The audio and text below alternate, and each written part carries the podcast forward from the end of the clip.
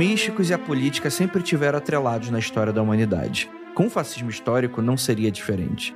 Mas o quanto ele impactou no pensamento da época para propagar o ideário fascista. Tanto a Itália de Mussolini quanto a Alemanha de Hitler precisaram de estratégias que comprovassem de algum jeito a sua superioridade, já que estavam perdendo territórios de suas colônias. Uma das formas utilizadas era fazer com que a fé se sobressaísse quanto à razão, chegando até mesmo a ser fundada uma escola de misticismo fascista para a formação de futuros líderes do tal regime.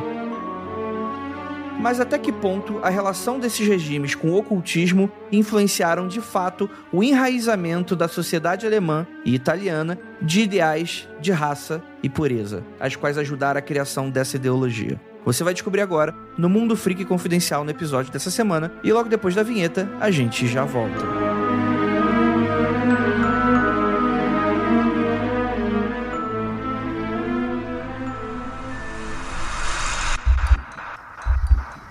Não há nada de errado com seu áudio. Adentramos agora através dos seus sentidos. Estamos preparando você para o que vai acontecer nos próximos minutos. Além do que conhece por tempo e espaço, o contato com algo além. Não conte para ninguém e nunca olhe para trás, pois este é Mundo Freak Confidencial.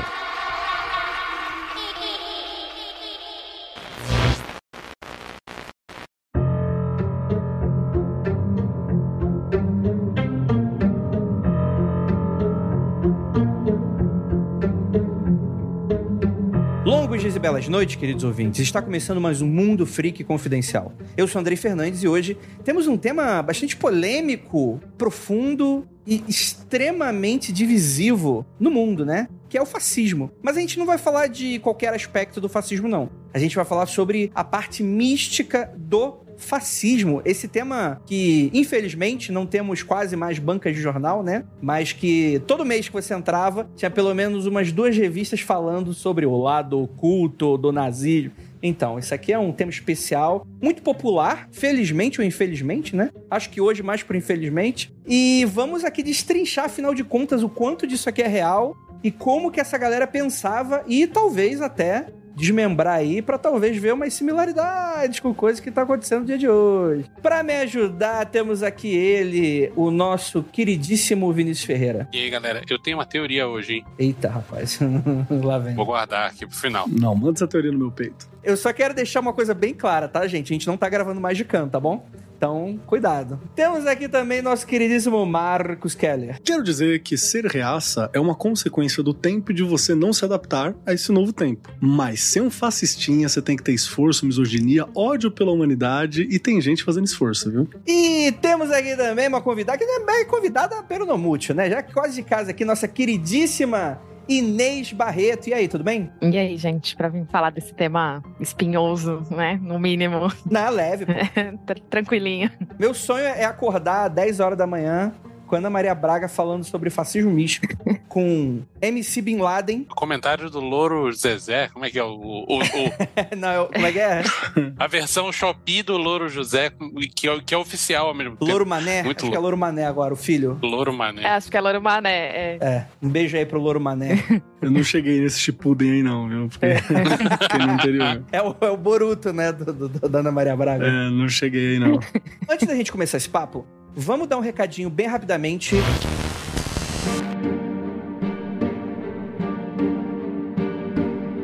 Olá! Você chegou ao bloco de recadinhos do Mundo Freak Verso. Eu sou Ida Croft e dia dezessete de fevereiro, sábado pós-carnaval em São Paulo, no Teatro Nossa Merda, o Bar dos Atores, a partir das dezenove horas, começa o baile de máscaras de carnaval, muito freak e mágico que você vai ter. Estaremos toda a galera lá do Mundo Freak Magicando para uma grande festa da carne, profana e de muita fantasia, com os nossos ouvintes, amigos, fãs e parceiros. Venha que vai ter apresentação ao vivo, discotecagens e brincadeirinhas. Será uma festa nesta data mais brasileira, da qual a gente curte também, para estarmos ali de fantasia, de mistérios e de magia. Acesse o Simpla e garanta o seu ingresso. A gente tá aqui esperando por você, porque vai ser muito legal.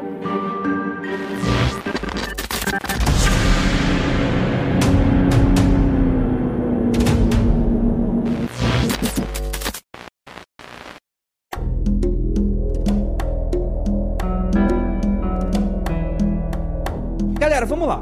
Fascismo é um movimento complexo, com as suas complexidades. E quando eu falo isso, eu acho que você colocar uma ou outra imagem, colocar uma música, falar, ih, rapaz, vamos falar aqui de Alemanha nazista, etc e tal, é algo que remete muito a uma época muito obscura aí da humanidade, né? Muito retratada pela questão do sensacionalismo. Então você tem esse, esses ícones, né? Que são muito claros, assim. Só que ao mesmo tempo, fascismo, ele foi uma palavra que foi se modificando através do tempo, né? Ele foi evoluindo, ganhando novos temas, novas cores. Muitos autores se dedicaram a esses movimentos, né? Lembrando que nem todo fascismo é igual, né? A gente tinha nazismo alemão, a gente tinha o fascismo italiano, né? A gente tem vários movimentos neonazistas hoje em dia, né? E quando a gente tá falando sobre a parte esotérica ainda mais, né? É um negócio muito doido, que muitas vezes a gente vai falar de coisas aqui que são válidas. É, não necessariamente é algo nazista, por exemplo. Vou dar um exemplo aqui. A gente fala de Nietzsche, que foi um autor que muitos nazistas se, enfim, se influenciaram de alguma maneira e tal. Mas Nietzsche não é nazista. É só uma, é uma leitura fraca, rasa e, e bem mambembe De, de vários aspectos que rolavam naquela época, né? E, ao mesmo tempo, tem autores que são claramente fascistas, né? Então, aqui nesse, nesse podcast, a gente, de fato, vai estar pisando um pouco em ovos nesse sentido, justamente porque a gente precisa... E é um pedido que eu dou também aqui, essa mesa aqui, maravilhosa aqui, que é justamente pra gente ter uma definição concreta do que, que é fascismo. E eu entendo que essa pergunta, ela tem umas armadilhas por si só, assim, porque talvez nem todos os autores concordem entre si em algum ponto, né? Tem algumas definições que eu acho que é importante a gente fazer. Gostaria de ouvir dos membros dessa mesa. Meu querido Andrei Fernandes, Vinícius e Inês Barreto, que está aqui com a gente sobre isso. É importante a gente falar uma definição para fascismo, é importante fazer uma diferença entre o que é fascismo, o que é essas, essas ideias de extrema-direita e o que é o conservadorismo, porque na magia você vai ter linhas mágicas muito conservadoras de muitas formas e não necessariamente fascistas,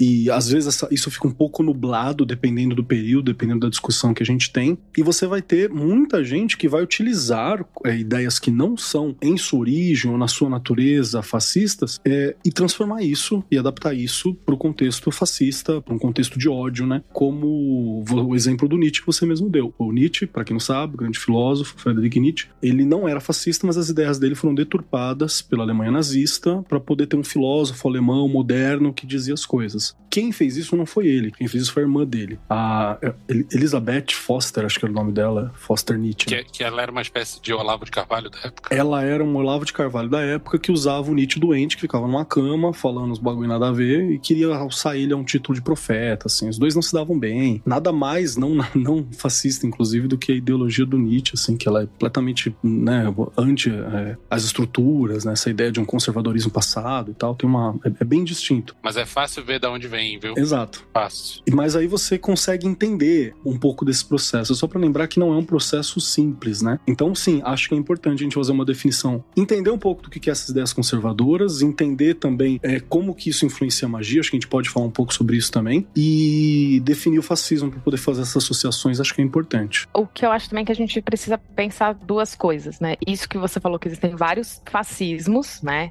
Além de Alemanha e Itália, que são os exemplos mais conhecidos. A gente teve um movimento fascista em Portugal, que foi a ditadura do Estado Novo, do Salazar. Teve um movimento fascista da ditadura do Franco na Espanha, que teve a Guerra Civil Espanhola, e teve um movimento fascista no Brasil, né, do, do integralismo. Esses três não têm essa característica mística, mas tem uma coisa em comum em todos eles, que é uma relação muito profunda com o catolicismo, né, com o catolicismo muito conservador. Na Itália, era uma relação muito próxima do Vaticano com Mussolini, tanto que ele que resolveu, né, as questões de terra do próprio Vaticano e tal. E em Portugal, muito próximo também da Igreja Católica, e aqui no Brasil, o integralismo e o fascismo brasileiro também muito perto ali daquele pessoal ali de T F P, né, de tradição, família e propriedade e tal. Então, eu acho que é importante também levar isso, entender isso, que existe essa característica mística do fascismo, e especialmente ali no nazismo alemão, o lance da, do paganismo germânico, né, do panteão germânico e tal, os, os italianos puxando muito pros romanos, mas que tinha uma relação muito profunda com o cristianismo. E aí tinha uma galera cristã bem conservadora que vai rechaçar essas ideias mais místicas, né? Eu queria aproveitar esse adendo para fazer um pequeno parênteses, assim. Eu acho que é bom a gente salientar, quando a gente passa por esses períodos históricos e a gente vai estudando sobre eles, a gente vai aprendendo que toda forma de poder tem uma forma de legitimar aquele poder. Então, por exemplo, você vai falar sobre os faraós no Antigo Egito, você tinha uma casta sacerdotal, clerical, que administrava aquele lado do tipo, ó, faraó é Deus na Terra, né? A gente vai ter, pô, Idade Média é praticamente isso. A igreja é uma maneira de você legitimar. Quando o rei não, o, não concordava com a igreja, o rei, um rei criava a, a igreja dele, né? Com jogos e, e divórcio, como foi, por exemplo, a igreja anglicana, né? Como foi a igreja ortodoxa, né? Da russa, né? Então, tipo assim, você precisa desse braço, vamos dizer assim, esotérico pra legitimar pra cabeça das pessoas o porquê que aquele cara precisa ter o bastão e mandar, né? Desde sempre. Isso aí não é novidade, né? É, essa ideia da monarquia também, do poder divino, né, do poder não, a predestinação divina, né, ele é o líder porque Deus quis, né. Complementando aí, tem um outro exemplo mais ou menos desse mesmo período histórico que a gente pouco se lembra porque pouco é contado sobre, inclusive acho que é uma falha dos,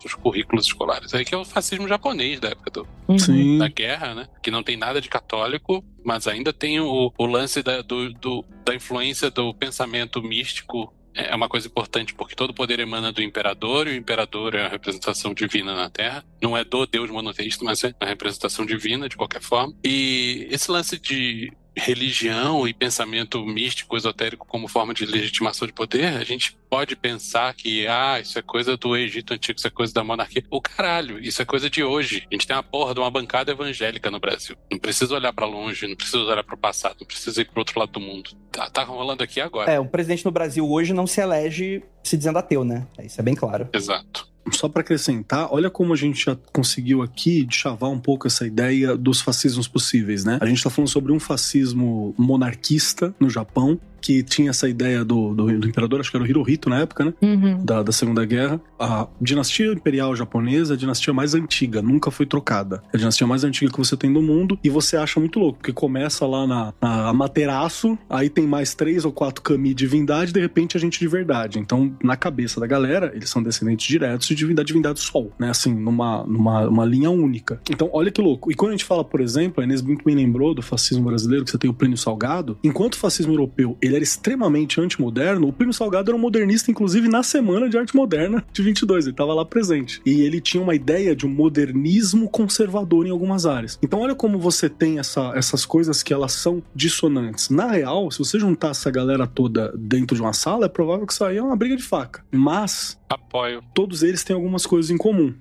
Não tivemos essa sorte, né? Todos eles tinham algumas coisas em comum. E eu acho que é por isso que é importante a gente fazer essa definição que a gente tá falando, tentando entender algumas das ideias do que seria esse, esse fascismo que a gente vai tratar. E a outra coisa muito legal foi que você mesmo puxou, Andrei, que assim, sempre se tem esse, con- esse conceito. Vamos, vamos entender de uma outra forma aqui. Quando a gente pensa as pessoas, não existe só o mundo material pra gente. Existe um mundo inteiro nas nossas ideias que a gente acaba compartilhando através de mitos em comuns, através de uma cultura em comum, que é toda uma, uma, uma visão. Uma mesa pode ser só uma mesa, mas ela pode ser uma mesa Luís dezesseis, que tem esse nome por causa de uma determinada situação, né? Um prato de comida pode ser só algo, né, pra você botar pra, pra boca, pra entender, pra comer alguma coisa, mas ele pode ser uma parada cultural que, na verdade, une um grupo de pessoas. Assim como arroz e feijão é onipresente em quase todo o território brasileiro, arroz, feijão, farinha em vários locais. Então você tem a coisa em si e você tem a ideia que se faz da coisa coletivamente ou individualmente. Isso já dá pra você entender um, por, um pouquinho por que que é importante você ter desculpas nesse plano das ideias, que você pode chamar de plano religioso, pode chamar do mundo das ideias, pode chamar de consciência compartilhada, pode chamar de cultura, pode chamar até de mundo espiritual se quiser, foda-se. A ideia é só você pensar que tem gente querendo lidar, dar respostas pra dar respaldo nesse outro mundo. Então o poder do Papa, por exemplo, na, na Idade Média, na Alta Idade Média, ele era considerado um poder atemporal. Por quê? Porque o Papa representa o poder divino de Deus e Jesus. Então, ele era atemporal. Enquanto os reis eram reis temporais. Inclusive, o Papa até hoje é considerado infalível. Né? É, ele, ele tem infalibilidade. Não, depende. O pessoal tá criticando aí, que eu tô sabendo. Mas ele, tem que ver, ele já tava Papa ainda? Já tava caminho de eméritos? Se ele já tá em eméritos, não, não, tem, não tinha como a ver, entendeu? Então, é isso. Ele ainda, né, tem essa coisa da infalibilidade, infalibilidade papal. Tem, tem que avisar uma cheia católica no Twitter aí, então, porque... Não, mas se for Brasil, o Brasil foge das regras.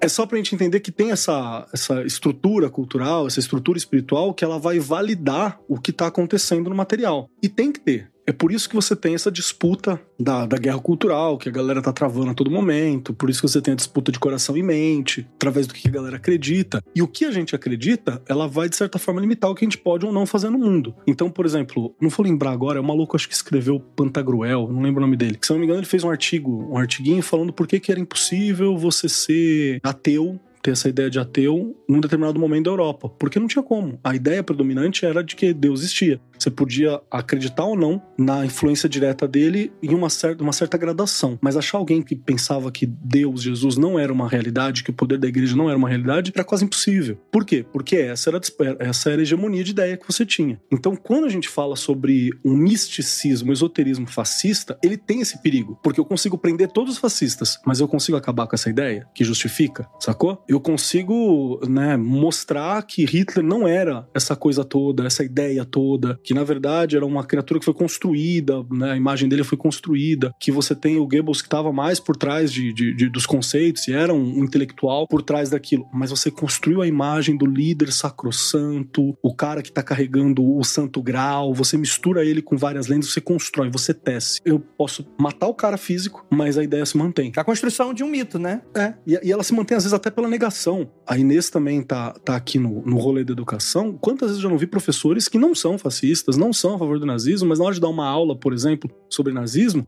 dá aula como? Luz meio desligada, bandeira nazista projetada no retroprojetor, Wagner tocando de fundo e falando, o nazismo foi horrível.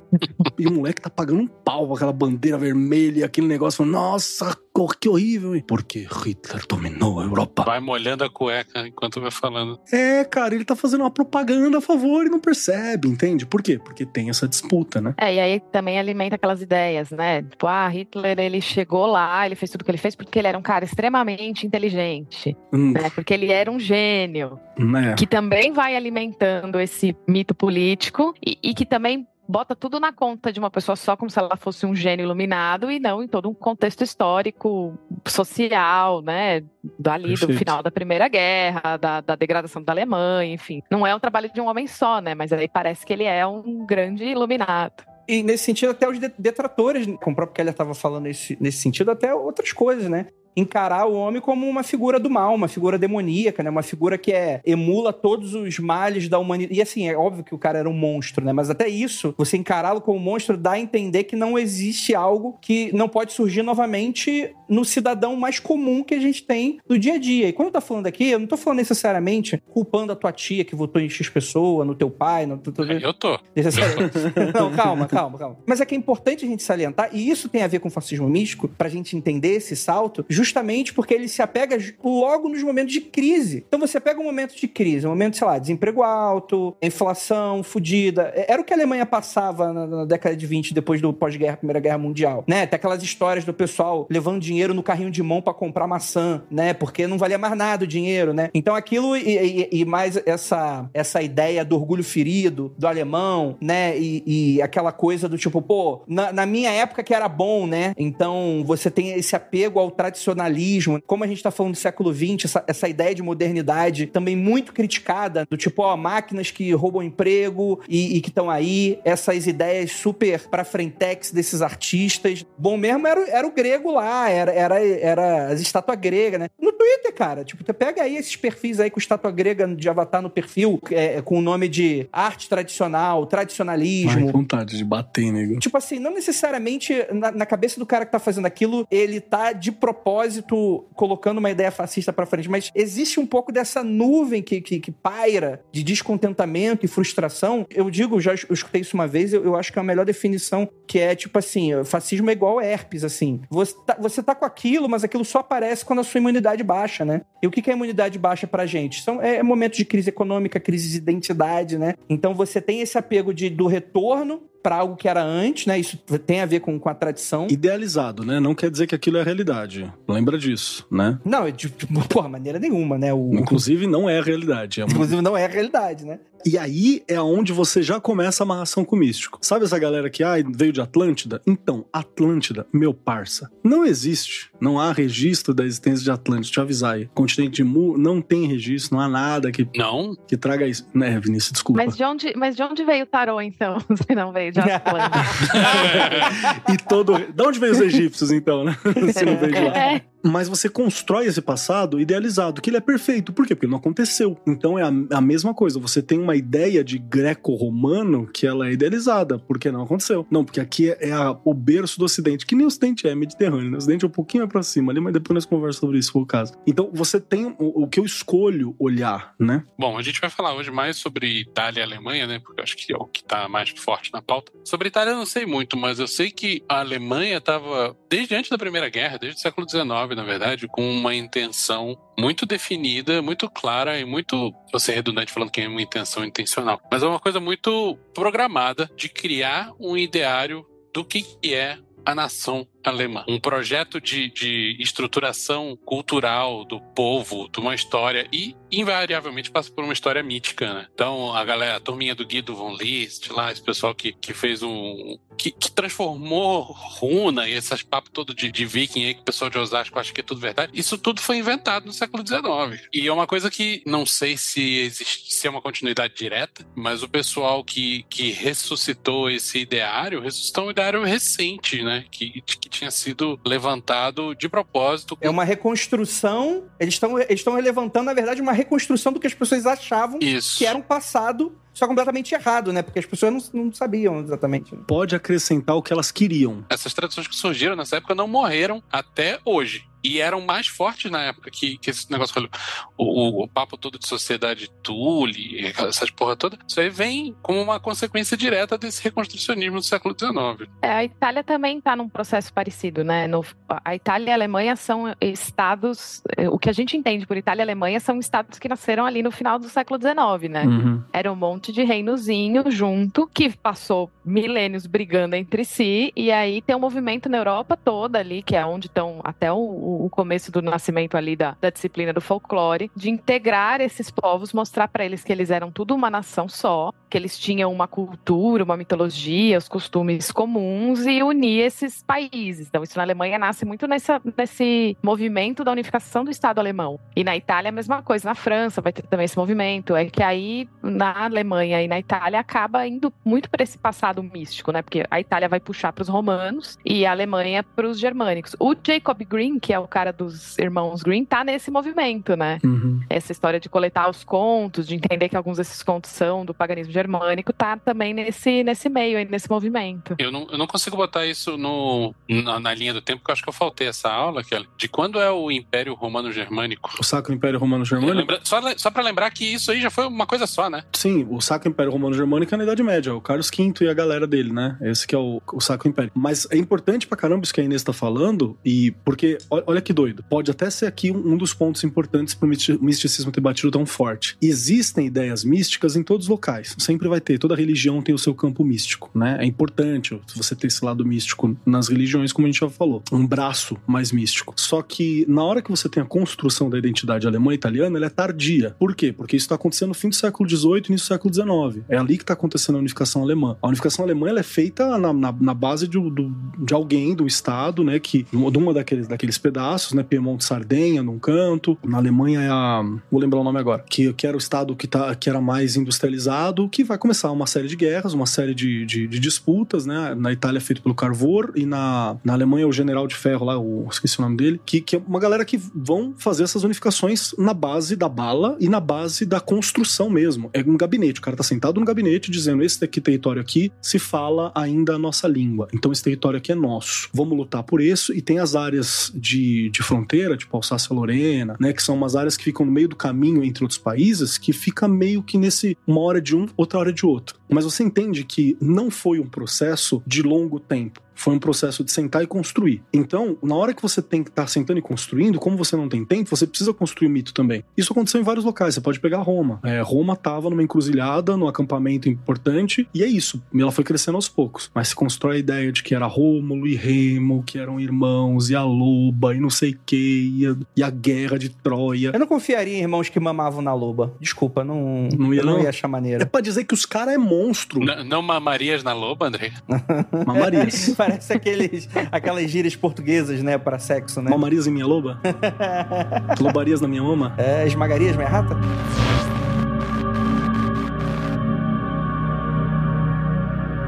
Mas então, é assim que constrói. Então, você entende que já tinha... uma tendência, né, para se acreditar ou para se construir essas coisas? Acho que isso é um ponto. Eu, eu acho que nesse sentido a gente não pode é, negar, por exemplo, aqui na pauta brilhantemente conduzida aqui pela Tati e pela Jay, quando elas falam, por exemplo, a gente está falando bastante sobre o fascismo alemão, né? Mas quando a gente vai, vai para a Itália, né, que gerou até a palavra, né, do fascismo, esse aspecto foi muito construído através de um, de um jornalista filósofo, Nicolò Giani, isso é difícil falar sem falar com a mãozinha, né? E o Arnaldo Mussolini, cara, que é o irmão do Mussolini, né? Que o cara é o Arnaldo. Não dá pra levar essa família a sério, é foda, né? Arnaldo Mussolini é foda. E eles, eles são os criadores do Partido Fascista. O fascismo tem seu aspecto místico, pois postula um complexo de crenças morais, sociais e políticas, categóricas e dogmáticas, e não questionadas pelas massas e minorias. Um fascista acredita na palavra infalível do Duce Benito Mussolini, e um fascista nega que qualquer coisa fora do Duce tem antecedentes espirituais ou supostos.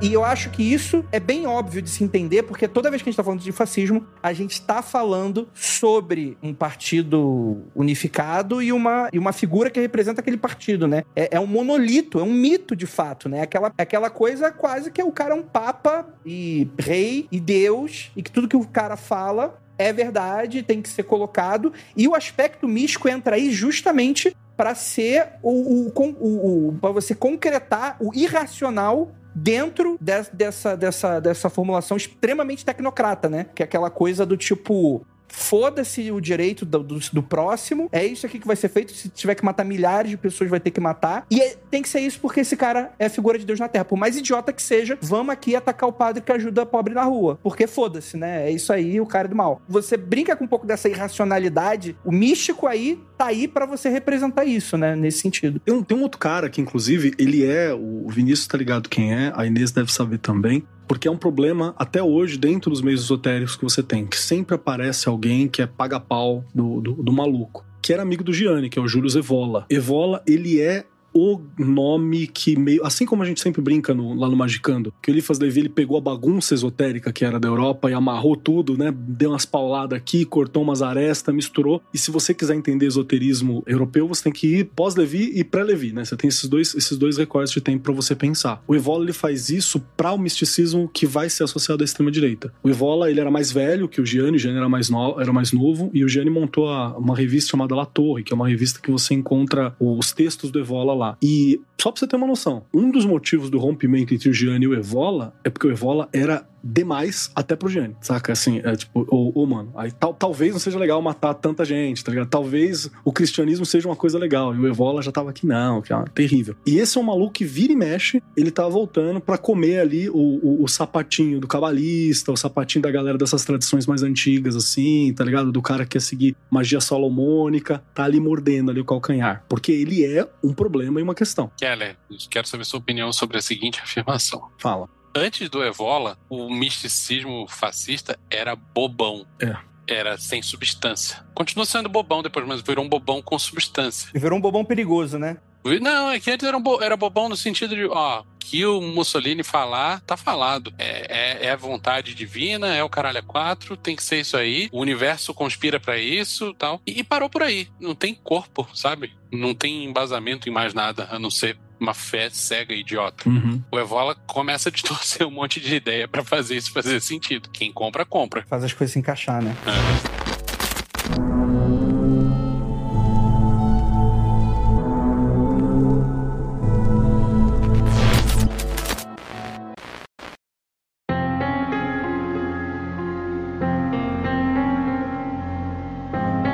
Quando a gente tá falando sobre isso, né, a gente tem que entender que esse aspecto, a gente desmonta ele pra gente entender o todo, né? Mas ele é um todo. E quando a gente tá falando sobre esse todo, a gente tá falando sobre a mística, filosofia, visão de mundo, política, educação. A gente tá colocando tudo isso dentro desse bojo, né? Então isso vai afetar tudo. Então as escolas vão estar sempre com aquela, com aquela ideia martelando na cabeça dos alunos, né? Então tudo aquilo tá funcionando pra, pra alimentar todo esse ecossistema, né? E aí, essa parte, porque assim, quando a gente vai para a Alemanha, por exemplo, a gente vai ter também essa ideia do Sol Negro, por exemplo, da Sociedade Thule, que é talvez o mais popular, pelo bem e pelo mal, né, que as pessoas acabam... Toda vez que a gente fala, ah, fascismo místico, é só, parece que é só Sociedade Thule, né? Que é o quê? Que era essa galera que acreditava na raça ariana. Todo mundo ali acreditava na raça ariana, que era o quê? Tipo assim, os malucos queriam matar os negros, os gays, os ciganos, qualquer outra raça. Eles viram na sociedade hindu uma puta inspiração no sistema de castas. Então, você acreditar nesse sistema de castas era algo inteiramente interessante pra essa galera, do tipo, ó, você nasceu pra ser plebe mesmo, você nasceu pra ser sub-humano. Não à toa que essa galera toda foi, foi morta depois por causa disso e tal. E isso é muito interessante, porque quando a gente tá falando sobre essa questão do, da raça ariana, a gente tá falando, na verdade, na verdade, de muita inspiração da galera asiática, né? De várias religiões da Ásia, própria suástica, né? Como sendo a invertida do, da origem original, né? Que o pessoal, até no Twitter, o pessoal acha que é bobo. Ah, eu tô colocando isso aqui por causa do anime que eu gosto. Tô te entendendo, seu safado.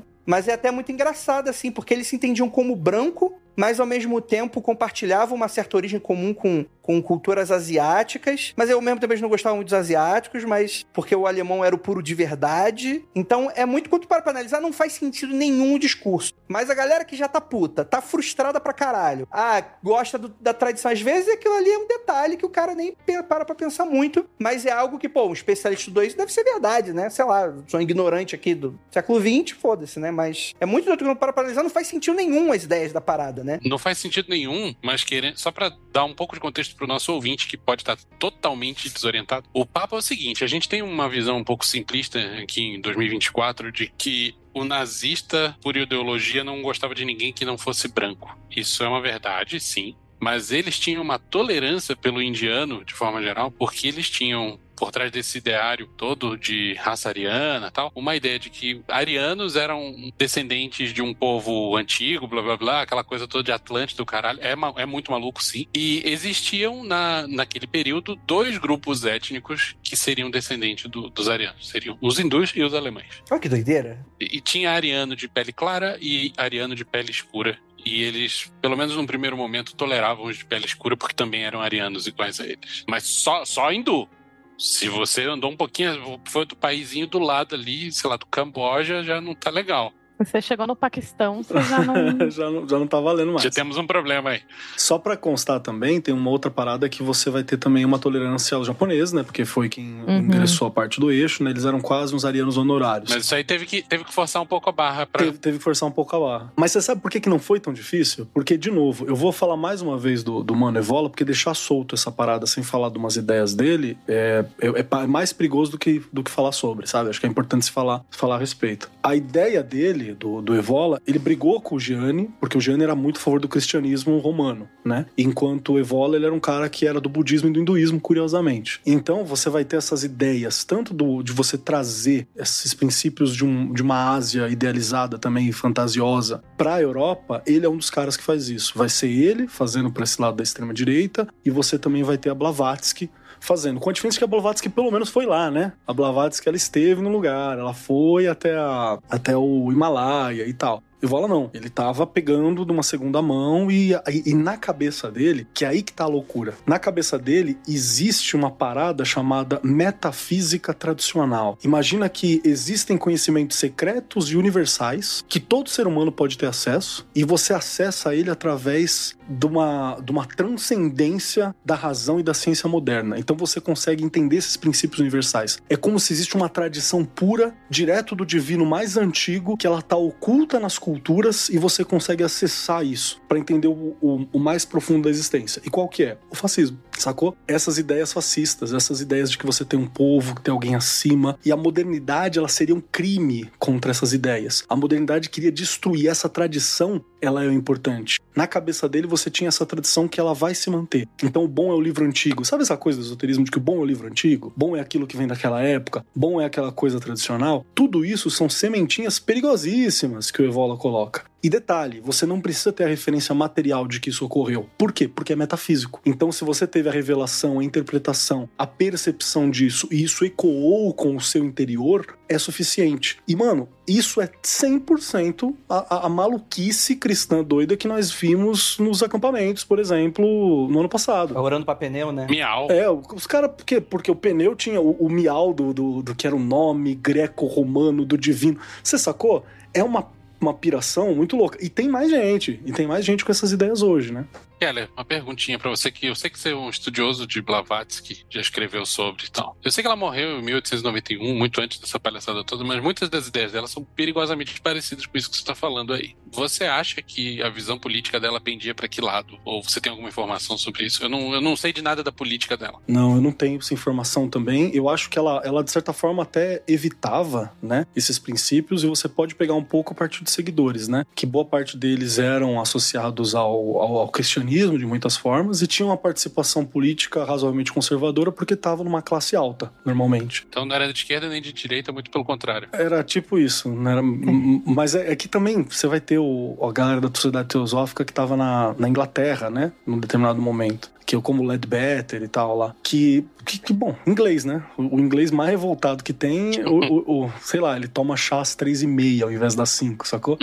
Então, é, é, não, é, não é exatamente um punk rock que você encontrar nela naquele momento. Eu queria só voltar um, um pouco porque a gente estava falando das raças, que eu acho que também tem uma questão aí. Essas ideias do, do que seria a raça ariana e as raças puras vêm das teorias eugenistas, que são teorias que nascem ali no, no dezenove, no final do século dezenove, né, um pouco antes, que elas nascem como uma justificativa e uma resposta para o colonialismo moderno que a Europa vai fazer na África. Né, lá no século dezesseis, a Europa cria a ideia de que pessoas negras não têm espírito, então elas podem ser escravizadas. No século dezenove, eles vão criar a ideia de que algumas raças são inferiores, que a biologia dessas raças mostraria que elas eram inferiores, e aí nasce toda uma doutrina lá da, da frenologia, né, que é medir o tamanho da cabeça, do crânio, do nariz, para mostrar que os brancos são superiores porque a cabeça deles é menor, e que quem tem traços é, diferentes está mais propenso à criminalidade, e isso tudo é para justificar essa exploração colonial na África e em alguns países do Oriente também, como na Índia, Índia, né, e Marrocos, enfim. Isso vai espalhar no mundo, né, aqui no Brasil chega de, um pouco depois, já meio bagunçado ali, eles picotam, usam o que eles querem, umas coisas eles ignoram. Só que isso justifica muito essa ideia de, das raças, né, então os arianos seriam essa raça pura, mas existem outras raças que são quase tão puras quanto, então por isso os japoneses são tolerados porque eles são a raça pura da Ásia, mas os chineses já não são tão humanos assim, né, porque eles já são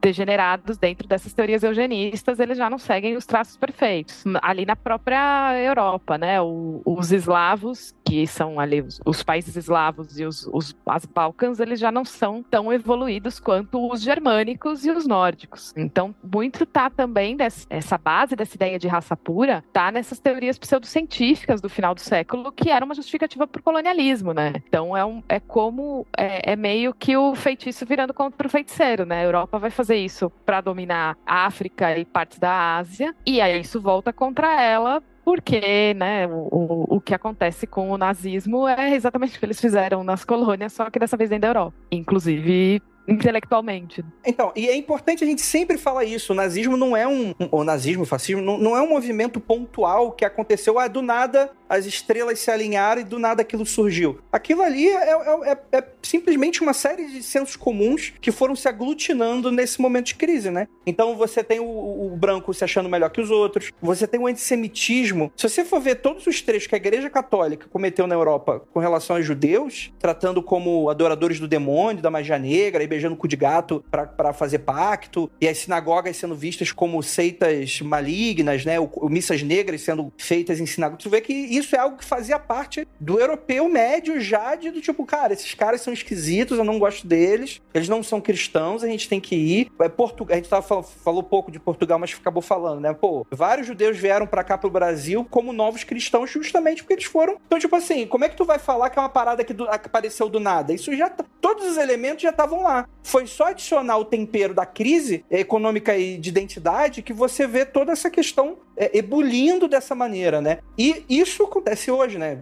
A gente tá orando pra pneu, etc e tal. A Tati levantou aqui na pauta até, né? Tem uma das dos nomes, né? Que uma grega que é a Savitri Devi, que seria uma das pensadoras do nazismo esotérico, etc e tal, tava sendo revivida e rediscutida publicamente em fóruns em dois mil e dezessete, né? Não, você é maluco. Da, da galera da alt-right, do Richard Spencer, Steve Bannon, que são galera que é, que é considerada aí, o, o, vamos dizer assim, o braço político aí dessa galera, né? Filosófico, de publicidade, né? né? Então, assim, são ideias que estão aí pairando e em algum momento alguém vai pescar um autor antigo, ou vai deturpar, ou vai justamente ser alguém que já deturpava e vai colocar aquilo pra jogo de novo em algum momento quando, né, o Capitão Planeta da, da, da, do Inferno vai aparecer de novo. A gente tá disposto a isso a todo momento, uhum. né? E, e só pra constar, do desgraçado do Evola que a gente tava falando, ele já tinha essa postura antissemita, porque realmente era algo difundido. E outra, nós fizemos um programa, não tem nem tanto tempo assim, aqui no Mundo Freak, onde a gente fala sobre alguns documentos, a gente fala do manuscrito dos Sábios de Sião, né, o Priorado de Sião, que é um documento falso, que foi utilizado na Alemanha nazista para perseguir os, os judeus, mas na verdade ele foi construído pelo, na Rússia czarista, provavelmente, muito tempo antes, né? Então é para você ver que você tem essas ideias terríveis já espalhadas, o que é um megazord do inferno mesmo. É isso que o fascismo faz, é um, faz esse megazord do inferno, e você tem o braço esotérico que vai justificar. E o pior é que o braço esotérico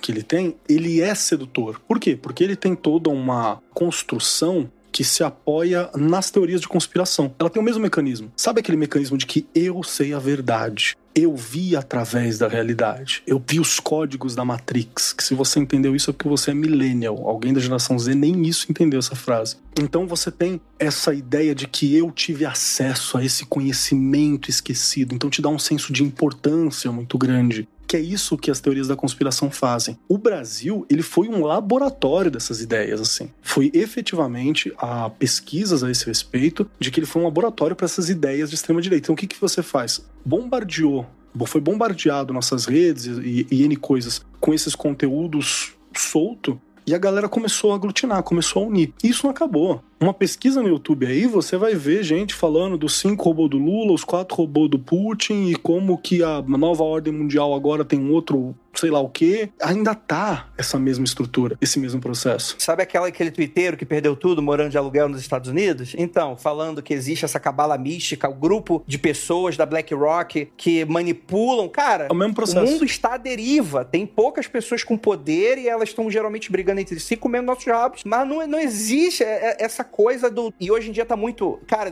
toda hora tá sendo ressuscitado. Isso me dá uma... Isso me dá uma ânsia, que é tipo assim, ah, não, porque o, os poderosos de Hollywood... Tipo, cara, né? E, e essa coisa do, do, do progressismo e acabar com a família tradicional e cuidado, né? Pessoas trans vão, vão comer teu cu à noite, não sei das quantas. Cara, tipo, isso que é foda, né? É tipo um Lego, né? Você monta da maneira como você quer. Sei lá, tipo, o antissemitismo não tá na moda porque você acredita na escatologia cristã, precisa ter um Estado de Israel, beleza. Você não vai bater tanto no judeu, mas aí você vai pegar aquele outro, aquele outro grupo, aquele... e aí você vai montando uma coisa nova, né? Mas sempre com as mesmas ideias, mesmo com esse... o mesmo cheiro de naftalina, porra, embolorada pra caralho, e tipo, com a mesma espiritualidade esquisita, tacanha, falando de questões messiânicas, porque tal pessoa é reencarnação de não sei quem, não, não sei quem é reencarnação do Emmanuel, e aí vai só, você vai só adicionando essas coisas que vão dando esse... esse arcabouço de verdade, né? E, e vai transformando o racional no irracional cada vez mais, a ponto de que daqui a pouco tem gente pegando arma e... daqui a pouco não, né? Já, já acontece, né? Pegando arma e matando os outros na rua é belo prazer, né? No final sempre termina aí, né? Aí o pessoal fala, pô, galera, foda, né? Quem será que isso que diria que isso ia acontecer de novo, né? Só uma anedota que recentemente eu tive a, não sei se é a oportunidade ou o infortúnio de conviver durante um longo período com uma pessoa que acredita nesse papo de, de robô do fulaninho, de BlackRock, os caralho. E discutimos muito sobre isso e eu consegui fazer a pessoa mudar de opinião em vários aspectos, porque se você não, se não for uma conversa daquela que você tem na padaria, que quando você tem mais de dez minutos para conversar com a pessoa e você começa a minar os argumentos dela, a pessoa percebe, cara, que é um absurdo aquela merda que ela tá te falando, que não tem fundamento nenhum e que se ela juntar Lé com Cré, ela vai perceber que é uma cagada.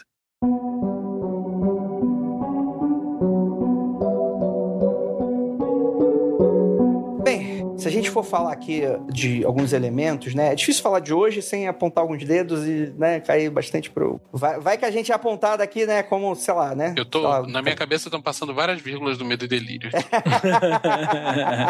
Várias. Então a gente citou aqui a, a Sociedade Thule, que foi fundada em Munique em julho de mil novecentos e dezoito pelo Rudolf von Sebotendorf, que é um grupo, né, racista, batizado em homenagem à última Thule, que seria uma terra no Polo Norte, provavelmente seria a Islândia, né, que teria sido descoberta há quatrocentos anos antes de Cristo, que o local era considerado sagrado, pois, segundo eles, seria o último refúgio dos antigos teutões, que era a galera que vivia ali na época, né? Então eles acreditavam que era dessa, né, que era dessa tradição maluca aí, que não sei de onde que inventaram, né? E aí isso foi se tornando essa questão do, do puro sangue alemão, né? E como o alemão como esse povo sagrado, né? Que tem que dominar tudo mesmo, é isso aí. Então é, é um movimento bem complexo. A gente já tem um episódio de Thule falando sobre o nazismo, o ocultismo nazista, né? Ocultismo nazista, Mundo Freak Confidencial número duzentos e dez, em que a gente fala bastante sobre a Sociedade Thule, a crença do, do símbolo do sol negro. É só você pegar qualquer foto aí da guerra da Ucrânia e você vai ver uns símbolos esquisitos aí que você aprende história. A gente tem também ocultismo e ficção científica, né? O misticismo é expandido no artigo de Manfred Nagel, de ficção científica, Ciências Ocultas e Mitos Nazistas, que foi publicado na Science Fiction Studies, que nesse artigo, eu não sei como falar esse nome, Nagel, escreve que a narrativa racial descrita em história contemporânea de ficção científica alemã como a última rainha de Atlântida, de Edmund Kiss. Eu nunca tinha ouvido falar sobre isso. Fornecem noções adicionais de superioridade racial sobre os auspícios da ariosofia, que seria essa, essa teosofia ainda mais racista pra época. Gente, teosofia tá tudo bem e tal, mas é da época, né? Que essa questão do arianismo, do ocultismo e tal. Então, enfim, tem muita coisa pra gente falar aqui sobre isso. Cara, eu acho, eu acho que tem umas, uns alertas que eu acho que é importante colocar, assim. Porque essas ideias não morrem porque ideias não morrem, né? Como que você faz com ideias? Ou você esclarece e substitui elas por uma ideia distinta ou por uma percepção diferente, ou não. Não dá pra você esvaziar uma ideia. Ideia não morre com facilidade, tá? Eu vejo de vingança que não deixou a gente esquecer isso, né? Então essas ideias, elas estão presentes. O que que elas precisam ser compreendidas e até Uma, uma certa instância, combatidas pelo risco que elas são. E não que elas sejam um risco para um determinado grupo apenas. Ela é um risco para toda uma humanidade. Ela é um risco para todo mundo que não pertence àquele grupo, inclusive para as pessoas que pertencem àquele grupo. Uma pesquisa rápida de qualquer pessoa que está aqui, você vai ver o que acontecia com pessoas na Alemanha nazista que não eram a favor do regime, né? O que que era feito com essas pessoas, para onde que elas iam, como que elas eram tratadas. Então não adianta você achar que você não vai ser atingido por esse processo no geral. E isso está presente. Ah, mas está presente no ocultismo e tal. Então, essa é a parada. Essa estrutura de comportamento que sustentou o esoterismo fascista, né, esse ocultismo fascista, esse,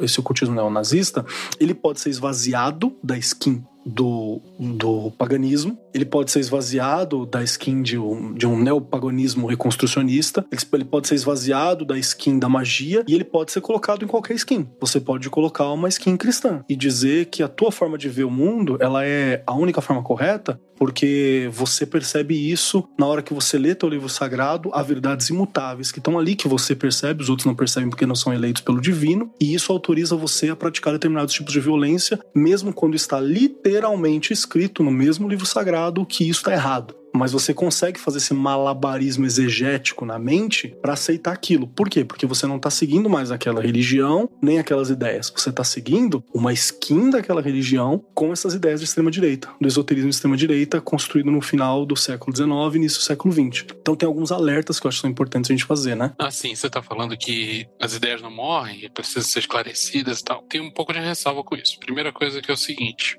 Se são ideias que evidentemente estão erradas, partem de um pressuposto absurdo, isso quer dizer que pessoas escolheram acreditar naquela ideia para começo de conversa, mesmo sabendo que o pressuposto era absurdo, certo? Depois que essa ideia for amplamente aceita, se você expor que o pressuposto é absurdo, isso não impede que novas pessoas passem a aderir a essa ideia. Eu me pergunto, e eu não tenho uma resposta para isso, eu me pergunto mesmo, se não é melhor, em vez de esclarecer, ridicularizar essas ideias. Ah, sim. É bom também. Tá bom, beleza. Então tá. Não, pra mim é, é extremamente eficiente. Então vamos nessa linha. eu, eu acho que ela é uma linha, inclusive, bastante acessível, assim, que é, que é mais ou menos a estrutura do que eu adotei em sala de aula ou em alguns contextos, na hora de dar aula sobre o fascismo, sobre o nazismo. Se você esclarecer que os líderes nazistas são pessoas que aproveitaram uma oportunidade, que todo mundo que era inteligente daquele país saiu dali assim que pôde, por isso que você teve uma, uma, um sumiço de cientistas da, daquela região, de cultura, de artistas, e só ficou uma galera que eram pessoas simples, fazendeiros, né, que ascenderam dentro do partido e, e, e era um governo de medíocres que teve muita sorte pelo, conce, pelo contexto. Isso fica muito mais fácil de você explicar, e aí você fica muito mais fácil de não, não, não gerar aquele brilho de o homem inteligente. Eu quase, eu quase consigo sentir isso, assim, se eu olhar pra uns dois anos atrás, acho que... você, você entendeu? É, é, é, mas é isso. É, o, o, no geral, o fascismo, ele é uma oportunidade de medíocres que tomaram, você entendeu? É, é basicamente isso, se você pegar qualquer estrutura. São pessoas que não tinham nenhum brilhantismo, não fizeram nada, não deixaram legado nenhum, né? Não, não teve um acréscimo, exceto pelo, neg- pelo legado do negativo, uma estrutura do negativo. Eu trago novamente outras questões, que é essas ideias, no Brasil, hoje, elas estão presentes não dentro dos meios esotéricos, mas dentro da mística neopentecostal. E isso aqui é uma afirmação difícil, complicada, mas que ela está presente. Não é todo neopentecostal que vai estar nessa linha, é óbvio. É por isso que Deus te escolheu. É óbvio, exato. Não é todo neopentecostal que vai estar nessa linha, é claro. Mas você tem hoje no Brasil uma emergência das mesmas ideias, né, do Evola, do Duguin, nas ideias de uma galera aí que, que você deveria pegar de pau na rua, que vão estar em líderes religiosos que são conservadores dentro do neopentecostalismo, que querem um conservadorismo que não existe, que querem uma pureza que não existia na Europa, quanto mais na América Latina, né? A gente fala assim, não, porque aqui tem que ser essa a, a pureza cultural e tradicional da América Latina. Amigo, a frase tá errada, você entendeu? A, a, a semântica não, não, não, não faz sentido, não, não tem sentido. Pureza e América Latina nunca tem que estar na mesma frase. Tá, não tem como, tá ligado? Mas não tem como. E mas tem essa ideia. Ainda bem que não tem como, né? E usam elementos do esoterismo e desse ocultismo para a construção de uma narrativa de um confronto presente entre bem e mal, entre um Deus e um diabo. Que pro fiel, que talvez não tenha um acesso cultural, não tá percebendo, o que ele tá fazendo é inclusive anti o livro sagrado, porque essa luta entre bem e mal, ela não é... não tem paridade, né? O bem é absoluto dentro do livro sagrado da Bíblia, mas você não tem essa paridade, então você eleva esse mal. E aonde esse mal está? Não está na minha luta individual, esse mal está no outro. Esse mal está na pessoa que tem uma orientação sexual que não é a ratificada por mim. Esse mal está na pessoa que tem uma, uma construção cultural que não é aquela ratificada por mim. E esses líderes apoiam os mesmos políticos que têm os estilos e as propostas fascistas daquele período. E você tem todo um combate a uma corrupção imaginária, uma violência imaginária, né, a uma estrutura de vida imaginária, e utilizam as plataformas de redes sociais. Então, no Brasil, você tem menos problema com um esoterismo de extrema-direita e mais com uma estrutura do esoterismo, com uma skin de um cristianismo neopentecostal conservador, que é a mesma coisa.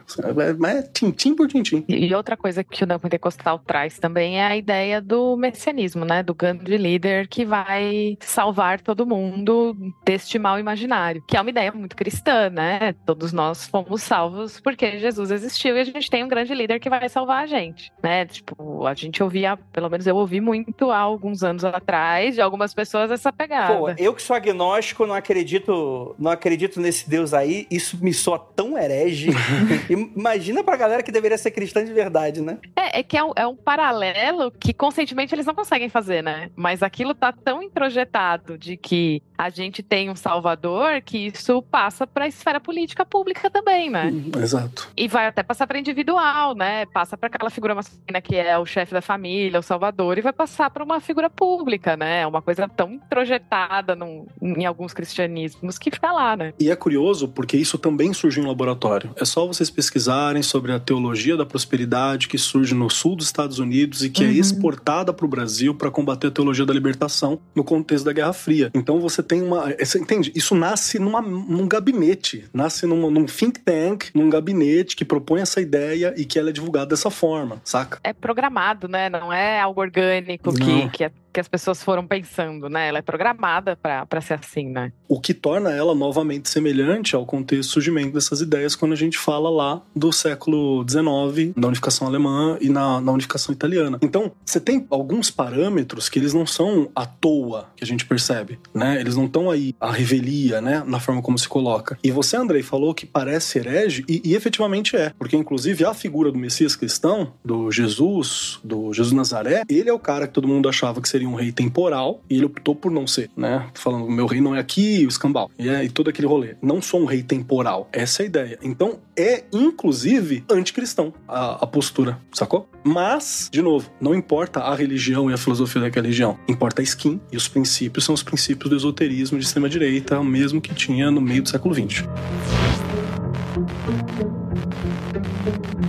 Ah, eu vou jogar um negócio que eu, que eu acho que é a teoria que eu anunciei lá no, na abertura do programa, que é o seguinte. O Vini sabe plantar, né? Ele coloca, aí ele sai, agora ele volta pra revelação. Não, não é revelação. Eu queria ouvir a opinião de vocês, porque eu tava pensando isso hoje, depois de ter relido a pauta, que é o seguinte. Por que, caralhos, independente de, de isso ser um fundamento pra uma ideologia fascistoide, por que, caralhos, tanta gente do espectro autoritário da política acaba pendendo pro meio esotérico e vice-versa? E eu tenho uma teoria sobre isso. E a teoria é... Adoraria. A ideia errada de que, abre aspas, eu sou melhor do que os outros. Desenvolva, gostei, tá interessante. Uhum. Existem dois caminhos. Eu, não, eu não, não quero fazer um link com mão esquerda e mão direita, porque não é sobre isso que eu tô falando. Mão esquerda, rapidinho. Mão esquerda e mão direita aqui são contextos esotéricos, tá? Não, tem, não é político. Isso, obrigado, Andrei. Mas é o seguinte, o caminho da, da iluminação, do, da ascensão espiritual, chame como quiser, passa por uma dessas duas vertentes, que é ou você se perceber, ou se entender, ou se aprimorar a ponto de se tornar melhor do que os demais, espiritualmente e tal. Ou passa por você se entender como uma parte do todo. Essa é uma ideia mais religiosa do que esotérica. Ela é mais mística do que oculta. E isso normalmente passa por experiências transcendentais que se tem em determinados estados de meditação ou de profunda contemplação ou como resultado de práticas espirituais continuadas ao longo de uma vida inteira de prática ou como um, um alumbramento, uma revelação que a pessoa pode ter depois de uma série de experiências passadas e como o fruto de uma reflexão intensa um, com base num, num corpo de conhecimento acumulado ao longo de uma vida inteira de estudo. Não é um caminho fácil, mas às vezes a pessoa chega lá. E a pessoa que chega lá, dificilmente vai pender pro lado do fascistão e vai ficar, tem que, tem que matar esses filhos da puta e tal, e vai cagar na bandeira e vai fazer essas coisas. Não, não, não, você não vê esse tipo de coisa acontecer. Você vê o outro lado rolando, que é o lado da pessoa que até pode começar bem intencionada no sentido de, ah, estou fazendo esses estudos, essas práticas, essas coisas, com a intenção de me tornar uma pessoa melhor.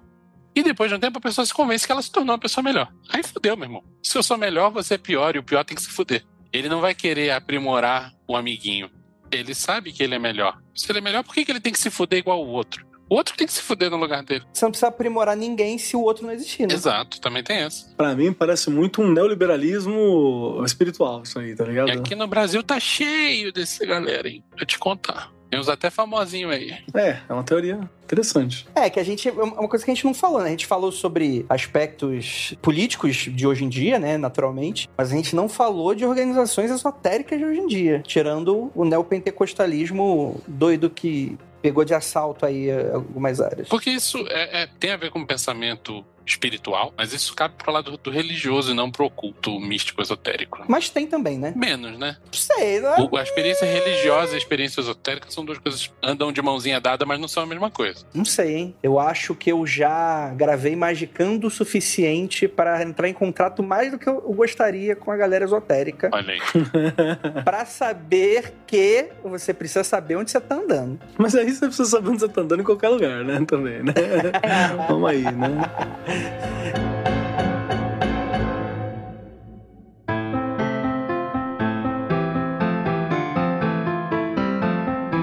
Deixa eu só abrir esse tópico aqui, eu sei que ele vai ser polêmico, mas vamos lá. Não estou dizendo que nenhuma dessas tradições são fascistas, mas que é importante ficar atento com alguns discursos. Como, por exemplo, essa galera nórdica gosta muito de runa, começa, né, tem umas coisas meio, ah, beleza, ok, justo, ah, sou viking, vou abrir uma barbearia, show, é isso aí, eu acho que eu sou filho de Odin, tudo bem, não tem problema, zero problema. Mas tem a galera que vai pra esse lado, que a gente sabe. Tem uma galera do espiritismo, novamente, cara, um beijo pra todos os meus amigos espíritas, pessoal que tá escutando espiritismo aqui. Tem uma galera problemática pra caralho, principalmente nessa questão étnica aí, quando não entende que, que, que Kardec é um filho de seu tempo. Pra época ele era até progressista, mas quando olha daqui pra lá, né, naturalmente ele reproduzia algumas coisas que estavam rolando na, na Europa naquela época, né? O problema é que muita dessa, muita dessa galera espírita acredita que o que Kardec trouxe de verdades e Chico Xavier, essa galera. Não foram eles, foram os espíritos. E se Sim. foi os espíritos, é tudo verdade, porque espírito não mente. Cara, é...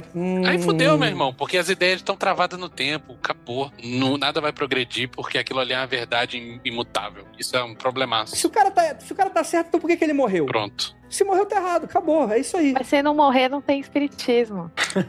Tem que é morrer pra conseguir falar com o espírito. É, é, é, é, problema, é problema aí do, do, do espírito. E o espiritismo tem o lance da evolução espiritual, que, que, né, que é uma das bases da doutrina, que acaba alimentando muito isso. Espíritos mais evoluídos do que a gente é, vieram com essa mensagem. A gente tem que acreditar, porque nós somos menos evoluídos. Um dia a gente vai chegar lá. Né? E tem um lado lá do espiritismo que tem o lance do, dos exilados de capela. Né, que, é, que é uma raça alienígena que veio fundar o, o, um, uma civilização para ensinar o, os homens na Terra e, coincidentemente, eles eram brancos, né?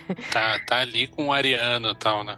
É, muito próximo. Eu já não sei como tá isso. Eu espero que isso tenha, né? Não acompanhe muitos debates espíritas ali. Tá, tá igual, hein? Tá igual. Tá, tá igual pra pior, hein? Lamento. É, porque eu tive uma infância kardecista, né? Sinto muito. Meus pais foram kardecistas até a gente virar macumbeiro, então eu fiz a escolinha kardecista, ali livrinho kardecista. E uma época isso aí pegava, que os meus pais sempre foram com outra cabeça e achavam isso meio bobajado. E aí, e eu tenho um lance de família também, que o meu pai é português e ele foi educado durante a gente ditadura do Salazar. Porra. E ele rechaça isso de um jeito, assim, absurdo, né? Porque a região que a minha família é de Portugal foi muito largada na, na, durante a ditadura do Salazar, eles eram muito pobres e tal. Ele fala até hoje pra gente que todo ano tinha o dia da raça portuguesa e que todo ano eles tinham que fazer uma redação sobre Camões. Sem chat G P T, né, gente? Terrível. É, era, era nesse nível, assim. Sem chat G P T. É. Pra começar... Eu começo esse assunto depois que devolver o ouro. Aí a gente começa a conversar. Aí a gente...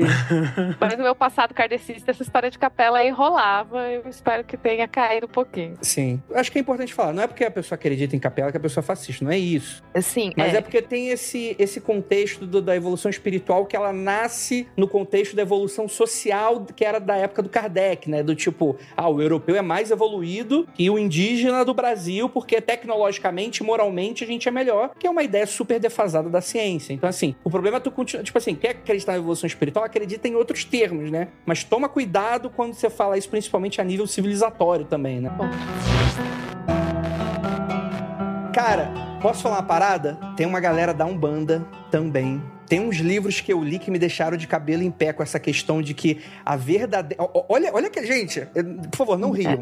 Mas a verdadeira raça brasileira, que aí misturou com essa coisa nova de Ratanabá que veio aqui, que, tipo, tinha um povo super evoluído que não, não descendeu do indígena, tá? Não, não é, não, não, o indígena não é filho desse povo, né? Foi um povo que saiu e depois voltou, sacou? Mas é um povo de antes do, do, de várias outras coisas, etc e tal. Falando que, tipo assim, a cabala judaica é falsa e tinha uma verdadeira cabala brasileira, um bandista e... Fala, cara, quando você vai pra esse lado da verdadeira tradição, a gente começa a ficar de cabelo em pé, tá? E, novamente, gente, só tomem cuidado com as coisas que vocês estão consumindo, tá? Não tô falando aqui que ninguém é fascista nesse sentido, não. Mas são discursos que, infelizmente, vão acabar se aproximando e cultivando certos ideais. Você tá dizendo que Ratanabá é, é a hiperbórea que a gente tem em casa, é isso? É. Cada um é, tem a hiperbórea que merece, né? É só pra, pra lembrar a galera que, realmente, essa frase do André, ela é muito boa, que não quer dizer que todo mundo que pertence ou que participa dessas linhas religiosas, místicas e não, tal... Não, pelo contrário. Quase... Quase. São tão associados ou têm tendências fascistas, mas é muito comum que pessoas que estão associadas e têm tendências fascistas estejam chafurdando em um desses locais Sim. que a gente estava descrevendo aqui. Então, isso também é um chamado pra todo mundo que tem ideias. Eu não quero nem usar o termo progressista, tá ligado? Porque também são, são temas que são... que vai depender do período, né? Vai depender muito do período. Somos filhos do nosso tempo. Mas, assim, pessoas que estão aqui pra defender direitos humanos, que entendem a importância de uma estrutura democrática, que entendem a importância de você ter uma liberdade religiosa, né? Pessoas que estão aí, que vê a Carta de Direitos Humanos e entende o que, que aquilo quer dizer. Essas pessoas precisam... E é necessário que elas pensem a sua própria religiosidade, que elas pensem a sua própria espiritualidade também e que elas sejam, nas suas possibilidades, as defesas democráticas e humanitárias desses locais. Porque, cara, está acontecendo, já tem um tempo, uma avalanche, né, de ideias terríveis, assim, sendo divulgadas em qualquer lugar, sacou? De, de, de metralhar e de negação do outro, assim, de, de valorização da morte, de uma estrutura de morte, de guerra, de destruição, né? Você vai ver o quanto está sendo, tá sendo pregado utilizado... Pregando guerra civil, bicho. É, tá sendo pregado guerra civil, um contra o outro, tá sendo utilizado o texto do Velho Testamento, tá ligado? Pra você fazer um levantamento... Pregado não, gente, tá sendo tentado guerra civil. É, então assim... Não acontece por incompetência. É. Isso é verdade. É pra se perceber do que, que é o contexto que a gente tá Sim. tratando, né? Do, do momento que a gente tá tratando. E, de novo, as coisas são mais complexas. Só para trazer um exemplo, eu tive uma, uma construção cristã, né? Eu gostava bastante de algumas ideias de um cara chamado Chesterton, que é um britânico, pá, inglês, que ele é um... Ele, ele dizia que não era conservador, mas ele era conservador. Mas ele dizia que ele não era conservador porque tinha conservadores mais conservadores que ele no período dele. Mas ele é um cara que ele tem uma ideia de, de uma ideia conservadora, e hoje ele é valorizado bastante por muitos conservadores cristãos. Mas para você ter uma ideia de tão conservador que ele era, que ele resolve se tornar católico numa Inglaterra anglicana. Por quê? Porque ele entende que o catolicismo era mais tradicional, sacou? Por motivo de mais antigo. É, por motivo de mais tradicional. E tem coisa interessante. Um cara até tem, um cara interessante, ele tem umas, os escritos interessantes, tem umas frases interessantes, tá ali. Tem algo. Só que, se você acha o Chesterton interessante, é importante que você faça as leituras corretas em cima dele, você entendeu? Porque tem gente fazendo a leitura incorreta. Tem gente que vai ler o cara e ler ele à luz desses monstros que a gente falou anteriormente, dessa estrutura desse pensamento monstruoso, sendo a irmã do Nietzsche, do, do cara. E vai ter várias ideias. Tem gente que não dá pra salvar, né? O Duguin, Evola, o outro maluco uhum. lá, esses caras não tem o que fazer. Isso aí é jogar fora com a água do banho, beber, a bacia e tocar fogo na casa. Não tem o que fazer com esses caras. Mas existe, existe essa disputa cultural, né, que tá tentando colocar coisa que nunca foi dita na boca de gente que nunca disse. Eu acho que existe até uma disputa aí geracional, que é natural do ser humano. Do tipo, o teu pai gostava da época da infância dele, da, da juventude dele, o teu avô gostava dele, achava que aquelas ideias que eram legais. Por quê? Porque perdeu aquele, aquele bastão da, da vanguarda, né? Tipo, é. o tesão era quando eu era jovem, uhum. os meus amigos jovens tinham a ideia do que era o futuro, e a gente lutou pelo futuro, chegou aqui, tá uma merda, mas tá uma merda por causa do jovem, não é por causa de mim, né? É, então, assim, isso é nada... É eu acho que isso que é importante. Quando eu tô falando dessas linhas aqui, gente, e eu vou falar de outras aqui, só pra não, não falar que eu tô puxando sardinha pra mais ou pra menos, tá? O que eu tô falando aqui é, a gente tá em contato com ideia errada a todo momento. É por isso que eu tô defendendo aqui, o fascismo não é uma, uma conjunção de estrelas que do nada nasceu um anticristo. A gente tem que tirar isso da cabeça. A gente tá toda hora num mar de ideias boas e ruins, e a gente precisa se educar e entender o contexto. Então, você que tá escutando o Mundo Freak Confidencial, beleza, eu não vou puxar sardinha só pro meu trabalho, tipo, ah, a melhor coisa do mundo, necessariamente. Não, você tá escutando, você sabe o que, que a gente é. Mas, pô, você é alguém que já está disposto a escutar, como a gente, um podcast contra a cultura, algo que é diferente. Você vai escutar um podcast que é sobre satanismo num ponto de vista não sensacionalista, você vai escutar alguma coisa sobre religião afro de um ponto de vista que você nunca soube, você vai escutar sobre um movimento histórico que você nunca tinha ouvido falar. Então você já é um, um cara que, uma, uma mina que tá procurando conhecimento, e isso é positivo, e a gente vai falar besteira, e você vai falar besteira. Eu acho que a ideia geral é que a gente tem que melhorar, e a gente tem que entender, e a gente tem que aprender, e todo mundo tem salvação. Provavelmente quem não tem é quem tá frustrado o suficiente pra não ver mais saída, a não ser a destruição total do outro, e isso tá disposto em qualquer... Não existe pessoa que tá sã. Tipo, não existe pessoa que tá sã também, mas não existe pessoa que tá pura de, ah, eu não sou, eu tive a melhor educação, nunca tive contato com maldade, minhas ideias estão sempre certas. Eu acho que é esse, essa é a moral da história desse podcast aqui, é você entender o que você tá fazendo, estudar. Se é cristão, galera, estuda cristianismo, procura uns caras maneiros pra, pra saber, esquece moralidade. A gente falou aqui de neopentecostalismo, mas tá aí na Igreja Católica também, youtuber, padre com arma de fogo. Você vai ter no próprio satanismo, movimentos dentro do satanismo que não correspondem a todo satanismo, é importante dizer, que são antinomianistas, que, porra, tem aqueles movimentos que são anti-humanistas, de que, poxa, você tem que é, destruir o outro, destruir a humanidade. Tem esses movimentos dentro do satanismo. Você vai ter tantos movimentos esotéricos ou religiosos que tem vertentes que são extremamente problemáticas. Não tem uma que se salva, tipo, totalmente. E é importante você saber o discurso do papo errado. Eu acho que é isso que é importante. Eu não tô aqui pra falar que é o meu papo que é o certo. Tô aqui pra falar, galera, abre o olho. Quanto mais papo você escutar, pelo menos você vai notar que tem coisas que são mais razoáveis e menos razoáveis. São coisas que vão engrandecer, coisas que vão desengrandecer você, né?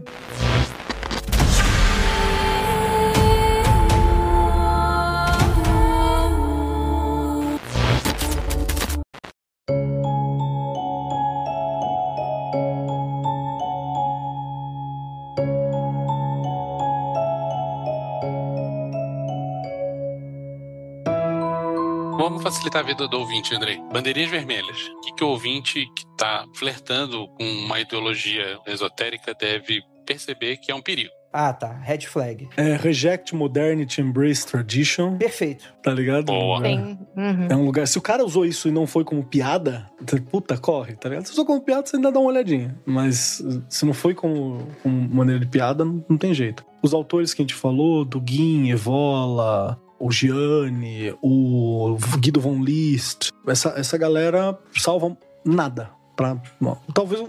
Não, nada.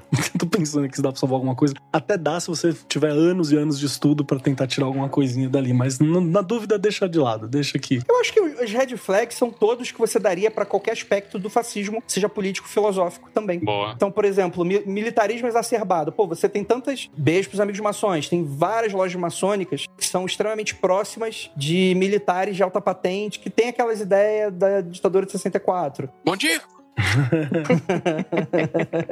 Bom dia! Então, tipo assim, o militarismo exacerbado, a figura dentro de um grande líder, alguém que, por exemplo, te afasta dos seus semelhantes, te tira da rede de apoio e fala que o líder daquela seita ou daquela, daquele grupo esotérico é o único, é o pastor das ovelhas que vai ser o único que você pode acreditar. Que é o construcionismo pintado como verdade. Uhum. Perfeitamente. A gente, a modernidade é um lixo, como vocês estão falando, né? A modernidade não presta, tem que voltar para a tradição anterior, porque é lá que era bom. Defesa de famílias tradicionais, muito arraigada, de papéis de gênero definidos. E, e esoterismo inteiro. O homem tem uma função, a mulher tem uma função. Saiu disso, tá errado. E a função feminina ser sempre muito passiva, ser sempre a que segura as pontas, a que resolve, a, a, o trabalho da mulher é a maternidade. Então, sempre quando vai muito pra esse papel tradicional de gênero Sim. e família, também é bom ficar esperto. Pessoas que confundem símbolo com interpretação da materialidade também, tem coisas que são símbolos, sabe? Uhum. Por exemplo, dentro do esoterismo, quando você tá vendo algo que tá falando sobre masculino e feminino, não tá falando de gente. Tá falando de uma forma simbólica. É importante você entender também. É, falando de polaridades, que a gente usa esses termos, não necessariamente... Exatamente. Né? Tá falando de homem e mulher. Tá falando de polaridade, de, de outro rolê. É uma outra parada. Te ignora essa palavra completamente, pensa é, em... É, passivo e ativo. É. É. Pensa de outra forma, magnético, tá ligado? Essa, vai pra essa...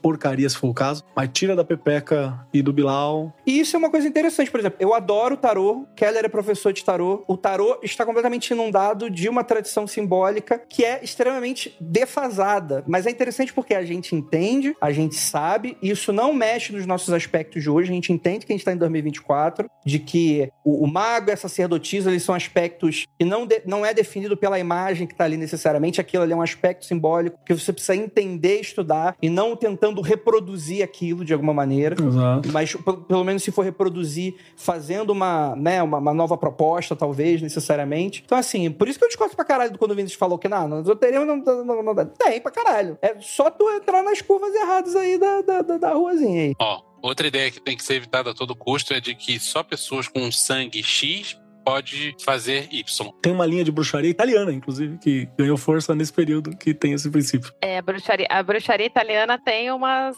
umas coisinhas que... E aqui no Brasil tem um discurso de que só se você for filho... Né, ou net, se você for filho ou net de imigrante, que você teria a possibilidade de se iniciar numa linha italiana. O que mais que tem? Cara, cara, a gente falou de quase todo mundo, né? Acho que não, quem quiser odiar agora, a gente tá liberado pra caralho. O ateu, porra, quando o ateu é tecnocrata demais, vai tomar no cu, hein? O ateu, aquele ateu, o ateu que fica falando mal da astrologia é fascista. Sacanagem, não, tô brincando. É, muitas vezes é. Opa, deixa eu aproveitar aqui. Deixa eu aproveitar também. Você falou mais uma coisa. Ah, então tá contra a tradição e tal. Não, não, não, não. Vamos, vamos entender. Vamos usar a tradição da, da maneira correta. Usa, use a palavra tradição a partir do termo de uma cultura, de uma, de uma série de, de construções culturais, de uma ideia cultural. Isso é importante. Ah, mas porque tal coisa é horrível e tem que ser destruído. Por exemplo, sei lá, a astrologia é horrível e tem que ser destruído e esquecido. Calma, cara. Tem uma outra galera que gostava de destruir outras culturas e outras ideias e outras paradas. Dá uma respirada. Destruir é forte também o termo. Você pode criticar, você pode contrapor, você pode levar pro debate público, você pode se posicionar, mas todo mundo é burro que vai tentar, vamos com calma. Você pode discordar se o Estado deveria ou não, tipo assim, é, pagar por, sei lá, pelo cacique cobra coral. Perfeito. Então, tudo bem, é uma discussão válida pra caralho. Perfeito, eu também acho que, eu também acho que não deveria, mas então. Então, é, não, perfeito, ok, é justo, é válido. É, você leva isso pro, pro, pro debate público, mas você entende que eu não tô necessariamente pedindo pra destruição de uma determinada prática ou de um determinado conhecimento? Então, esse teu ponto é muito importante, assim. A gente não tá falando aqui anti-tradição não, tá, gente? A gente tá falando aqui que você precisa encontrar um meio de caminho aí entre você, a gente como sociedade, ter um debate e você ter novas ideias acontecendo versus ter que conciliar com uma cultura que tá lá e, e, e que precisa ser respeitada também, contanto que respeite também o outro nesse sentido, né? Se você for seguir uma tradição, que não faça isso cegamente, né? É, perfeito, né? Mas sempre vai ter um grupo ali que vai acreditar na parada cegamente, né? Essa é a parada, acreditar cegamente. E, então, e aí a gente levanta a última bandeira vermelha. Eu, eu acho que tudo que tende a matar a pluralidade de pensamento e de pessoas é o que a gente tá falando aqui. O mundo é plural, eu não gosto de cebola, tem gente que adora, e eu não tô disposto a acabar com todas as cebolas do mundo, quiçá todas as pessoas que gostam de cebola do mundo, né? Isso parece um discurso até... Eu fico até mal com esse tipo de discurso, porque parece que eu tô lidando com um jardim de infância. Era um negócio que deveria ser óbvio, né? Pô, o teu coleguinha é diferente de você. Vamos respeitar o coleguinha? Não pode agredir o coleguinha, não pode puxar o cabelo do coleguinha. Tudo bem, às vezes a gente se irrita com o outro, dá uma... dá um tapinha aqui, outro ali, né? Dá um xingo na internet, né? Dá uma canceladinha no Twitter. É do jogo, tudo bem. É da plataforma, né? a, a destruição do outro que é o problema, que é o do tipo, o outro não pode existir, nesse sentido. Eu sei lá, eu tento até entender pessoas que tentam... que acabam caindo nesse discurso. Eu acho que o desespero deve ser tamanho e a, e a alienação deve ser tamanha que deve ser difícil realmente sair disso, né? Porque é uma, é, você cria uma construção de mundo completamente à parte da realidade, a ponto de estar tá orando por um pneu no meio da rua. Tá sacrificando a tua família, o teu trabalho e a tua vida, ficando três meses na frente de um quartel, saca? O que que passa na cabeça dessa pessoa? Não sei. Se pendurando no caminhão... Se, cara, se pendurando no caminho, cara. Eu, eu, tipo assim, eu, eu não sou uma pessoa que fica assim, gosta de ficar sentindo dó dos outros, mas essa pessoa é digna de dó, né? Tipo, porra, que, como é que essa pessoa chegou nesse negócio? É a estrutura. É, tem gente que vai ficar cinco, seis anos na cadeia agora por causa disso, né? Vai desperdiçar aí cinco, seis anos da vida. E o pior, foi abandonada por quem usou de... de ferramenta. Tudo começou acreditando em capela, hein? E aí... Beijo pra galera de Capela. Pra... Deixa o Vinícius... Não, Vinícius tá brincando. E aí você tem uma outra estrutura importante do fascismo, né? Todos os líderes fascistas deixaram seus seguidores na mão. Em todos os momentos. Até o, até o grande momento. O fascismo cai. Normalmente porque o líder se mata, ou é morto, ou morre de velhice, infelizmente, em alguns locais. E no momento seguinte, a galera que apoiou diretamente aquela estrutura, né, se vê totalmente abandonada e percebendo no erro. Aí pula uma geração... E na geração seguinte tem gente que volta aquilo. É o, o ciclo de sempre. Mas eu ia falar, não seja otário, só que aí que tá. Eu acho que uma red flag fortíssima é a antipolítica também. Sim. Uhum, sim. É você não acreditar em líderes totalmente. Do tipo, nada presta, então você vai votar no desespero pelo aquele que fala a maior barbaridade do mundo. É um pouco do discurso que, que colocou o Hitler e o Mussolini no poder também, né? É. Sim, sim. São sempre os outsiders, né? Ah, o Hitler não era político. Não. O Mussolini, ele era militar. Né? Não tinha cabeça de político. Uhum. E foi meio que aconteceu aqui também, né? A gente teve um que não era político. Ficou trinta anos como deputado. Mamando ali, trinta anos mamando. Mas ele não era político. Era contra o sistema. Votaram aí recentemente num cara que era gestor. É, também. É que esse, esse durou pouco, né? É. É, queimou tudo que tinha. É, e, e é foda que eu me sinto até meio culpado. Me sinto até meio culpado em falar isso, porque, porra, é meio, a política partidária no Brasil também é um negócio foda, né? Mas acho que não pode acabar com a esperança também. Não pode ser totalmente antipolítico. Tem que votar alguém, vai lá. Cara, é não endeusar, você entendeu? Você entender... É entender que o político é um funcionário público, né? Entender qual que é o teu o nível de cobrança, como que funciona essa estrutura. Ela, ela é importante. Entender que esse... é É do jogo também. Tem coisa que é do jogo político. Ah, eu não gosto. Beleza. Você pode ou não escolher não jogar, né? Também. Tá, tá tudo bem, se for tua escolha. É liberado pela nossa Constituição que você pode votar nulo, não votar. Só entenda que isso é uma jogada também, né? Só que entende que isso não, não te ausenta da decisão geral, né? Da responsabilidade. É isso aí, gente. Muito obrigado para vocês que estão escutando até aqui. Inclusive, a galera de Capela aí que tá sintonizando nosso feed. Um beijo para vocês. Não é pessoal. Um abraço. Abraço aí para vocês aí. Não, mas eles são evoluídos, eles entenderam. Tá tudo bem. Inês, você quer dar um alô aí? Onde é que o pessoal te encontra? Bom, tô no Twitter, Instagram, tenho também uma newsletter no Substack, e aí vocês me encontram como Inês Barreto, e no Substack eu estou como o Voo da Bruxa. Aí em dois mil e vinte e três eu fiquei meio parada, porque, né, doutorado, trabalho, e, enfim, mas esse ano o projeto vai voltar bonitinho. Então, sou lá, só me seguirem. É isso, muito obrigado, e é aquilo. Não olhem para trás. Thank you.